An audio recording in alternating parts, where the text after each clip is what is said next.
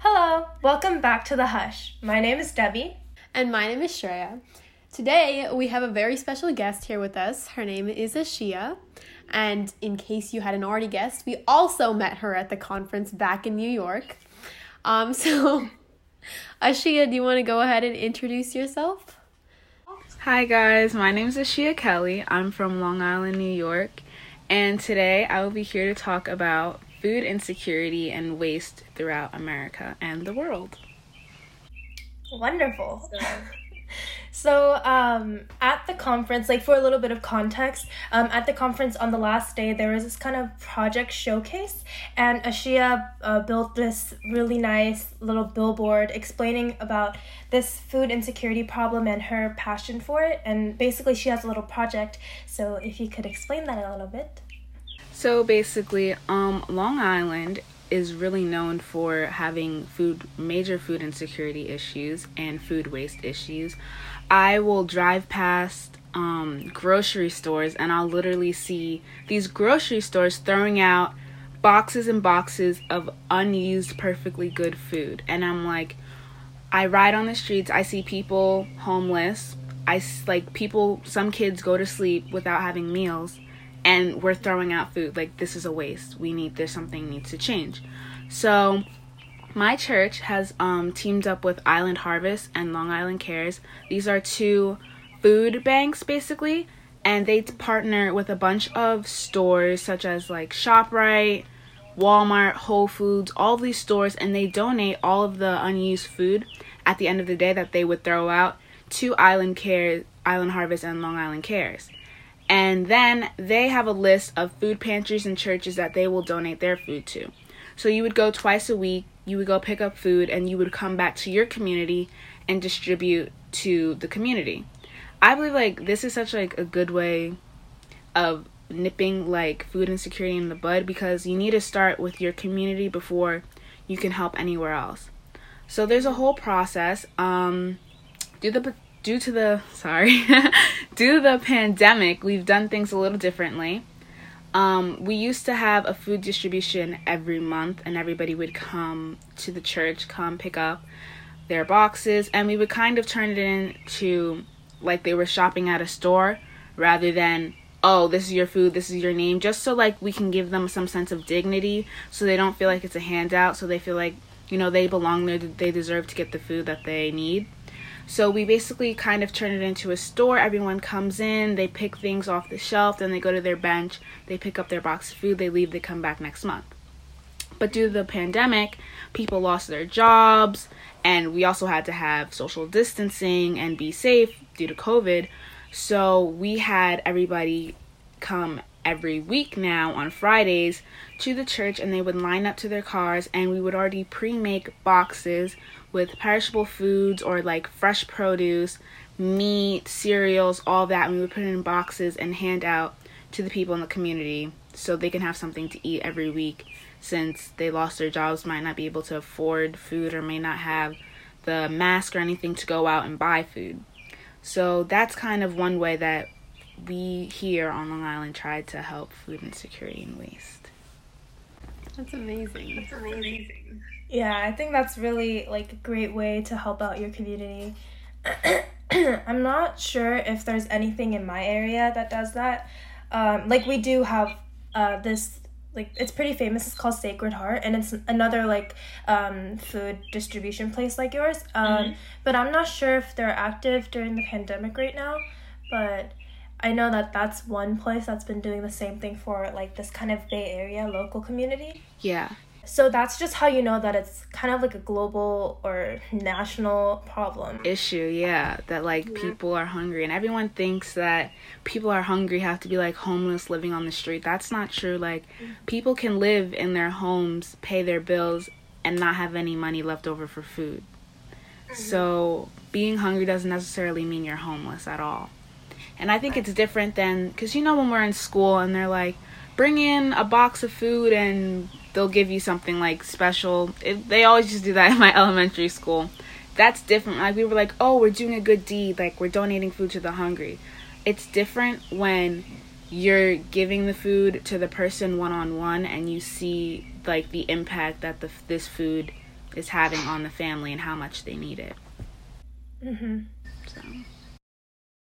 Yeah. So I don't know. Um, I don't know like what the rules are in New York, but I know here in California at least, like a lot of these big like retail stores like Whole Foods and Safeway and all that.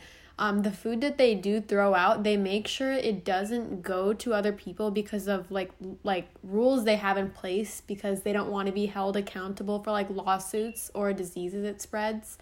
And um, I know also in like San Francisco, they like they're really coming down on people that just go around and give people food because I know like a while back um I tried to do something with a group of people where we went and gave like food to homeless in San Francisco but it's like a such a big problem that like police have really like doubled down on it. So um would you say like that's something in New York as well or was like that something that the organizations that your church works with got passed?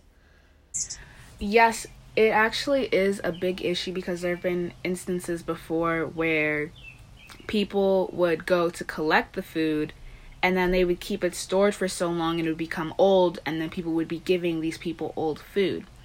So they began to hold like the churches and the pantries accountable for that. So now, before we give out food, like we check the dates and everything, check check it out, make sure it looks good before we distribute it to the people because it won't come back on the company. It'll fall back on us, and we can get our pantry shut down and who knows what else. So.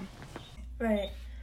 Um, so actually, I had this thought a while ago because uh, once the pandemic started, like at the very beginning, I started to notice more and more tents uh, lined up against the highway, meaning that more and more people were homeless, right? And like you said, home being homeless necessarily doesn't mean, or not having food necessarily, like it doesn't mean that you're homeless, right? But I did notice like a bigger influx of people and tents on the highway. So I was just wondering, like, if pantries are able to give out this food, why can't restaurants do it? I wonder that all the time. I know some restaurants in the city, in New York City, they do this. Um, sometimes at the end of the day, they would take all the hot food that they prepared and they would distribute it to the homeless people. But I also feel like it comes back to a liability issue because nowadays you don't know who has an allergy. That's another thing. Like we have to check to see what has like peanuts and tree nuts and some of that because some people have severe allergies. You don't know who has an allergy. You don't know if something in the food could get someone sick.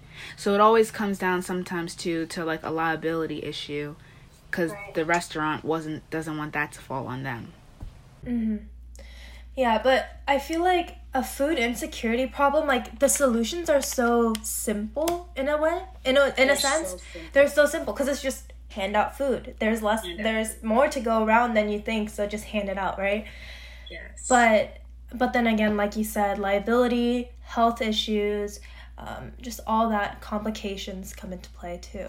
I also feel like it comes down to the people who have money as well. I read this article and it said that Jeff Bezos could buy everybody in America like a meal for a week and have them like stable with meals for a week and still be one of the richest men in America. And I'm just like that's always been mind-boggling to me because mm-hmm. if you have all this money, you could like uh, supply people with this food. Why aren't we holding these people accountable for it? The government can like only do so much sometimes. Like sometimes it's us. Like we need to come together as people and help other people out. That's right. And I feel like I don't know, like I mean obviously the American government is not doing a good job with this. obviously. um but one thing that really shocked me and kind of made me mad about like the whole how America is dealing with the pandemic is that um I know that this problem is like even without the pandemic is pretty bad, but like with it came an escalation, right? Um, but uh, what so kind of comparing countries um, i know that in south korea once you get there or like once everybody went in quarantine the entire the government issued an entire box full of food and nu- nutritious um, like drinks and stuff like that just a whole shipping box full of it and shipped it out to every single house in the country just to supply them for at least like a few days, maybe like three to four days, just to last them for a little bit while they're like completely quarantining, right? Um, and then, um, sorry. Uh, and then, uh, wait, where was I? Yeah, so basically just comparing that to like the American government and what they're doing, which is just subsidies like a little bit, like a hundred few dollars per family. Yeah. I also feel like you said nutritious drinks. It's another thing to supply people with a variety of healthy foods. Because we could just be giving out people like box goods and all this unhealthy junk and we're like oh well you know they have food so they're okay. No. These like we need to be giving them healthy foods nutritious foods so they can have the same opportunities to be healthy just like the rest of us mm-hmm. i feel like that's another big issue because we could say we're giving out food but is it healthy? Is there a variety? Someone like you don't want to eat the same thing every day. And i know like if you're hungry you should be grateful but like you nobody wants to eat the same thing every day. And nobody wants to eat food and feel sluggish. No you should be able to eat healthy foods have energy go out into the world make something of yourself. And it literally starts with your health and your nutrition. Mm-hmm. so yeah i remember this year for our class actually we did like a research research report um, on like the correlation between your income, like which income bracket you fall in, and the amount of healthy food you're eating. So like it took me a long time to realize this, but um, like a lot of poor income areas they have like food pantries right? And they tend to have more junk food just because that ends up being cheaper. And because all these companies yeah. that are making a lot of junk foods it's like it's easy to produce so it obviously is going to be cheaper. But i think um, another solution rather than just distributing foods is to come up with like a cheaper way to produce all these healthier foods. That way people can buy it no matter like the money that they're making as well. Yeah and i think like i just thought of this as you mentioned like poor income families and having to eat fast food every day. Um, like as you know america has one of the biggest obesity problems right? And just like let's just talk about that for a second. And i feel like that that just stems from the poor income families having to eat fast foods unhealthy foods that which leads yes. to obesity which leads to health problems which leads to earlier death rates and more and then with the health problems they need to be able to pay for medicine. And then they can't pay for their food. It's it's mm-hmm. a cycle. It's a it's positive a feedback loop. And yeah i think that's just such a problem right now. I feel like maybe we should find ways to start maybe local gardens that would donate. Because I know I think it's Island Harvest, one of them. They have a garden and they you go you would go pick out the fresh produce, bring it back to your pantry. I feel like we need more of that all throughout America to yeah. give these people healthy meals to eat every day. Wait, that actually sounds like a really good solution to yeah. plant gardens of just like everything, like every vegetable, every fruit.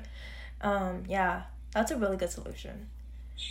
but I feel like, I mean, besides that, I can't really think of another one.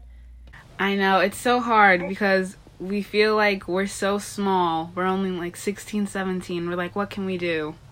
Mm-hmm. But we could do a lot if we just I don't know, put our minds together and somehow try because honestly, we need to see something change. It's mm-hmm. getting ridiculous. We're in a new decade and we're like still dealing with some of the same problems we were dealing with a decade ago. Yeah. And I feel like those should have been resolved. So I mean, I feel like for us, the most we can do, or I mean, I guess you can start like a whole foundation or an organization to like help out, right? But besides that, for normal teenagers, um, what you can do is just uh, go volunteer at like a local food pantry, local food, food. Um, food distribution place. Uh, plant your own gardens.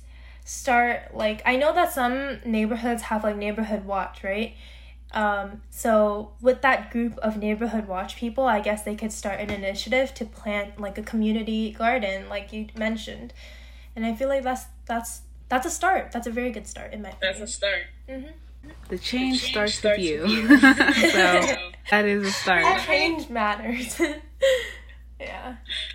Okay. Um, I think we've discussed pretty much the gist of food insecurity problems. So, with that, Shreya, Thank you for having me on your podcast. I know you guys are going to do big things. hope so. Um, okay. Uh, okay. Thank you, Ashia, for coming on our podcast today. It was amazing hearing about your amazing project that you're doing. Um, good luck with all of that. And thank you for all the amazing things you're doing. Um, so, yeah. And with that, I, yeah. tune in next time to hear more about the unheard. Bye. Bye. Bye. Thank you for having me.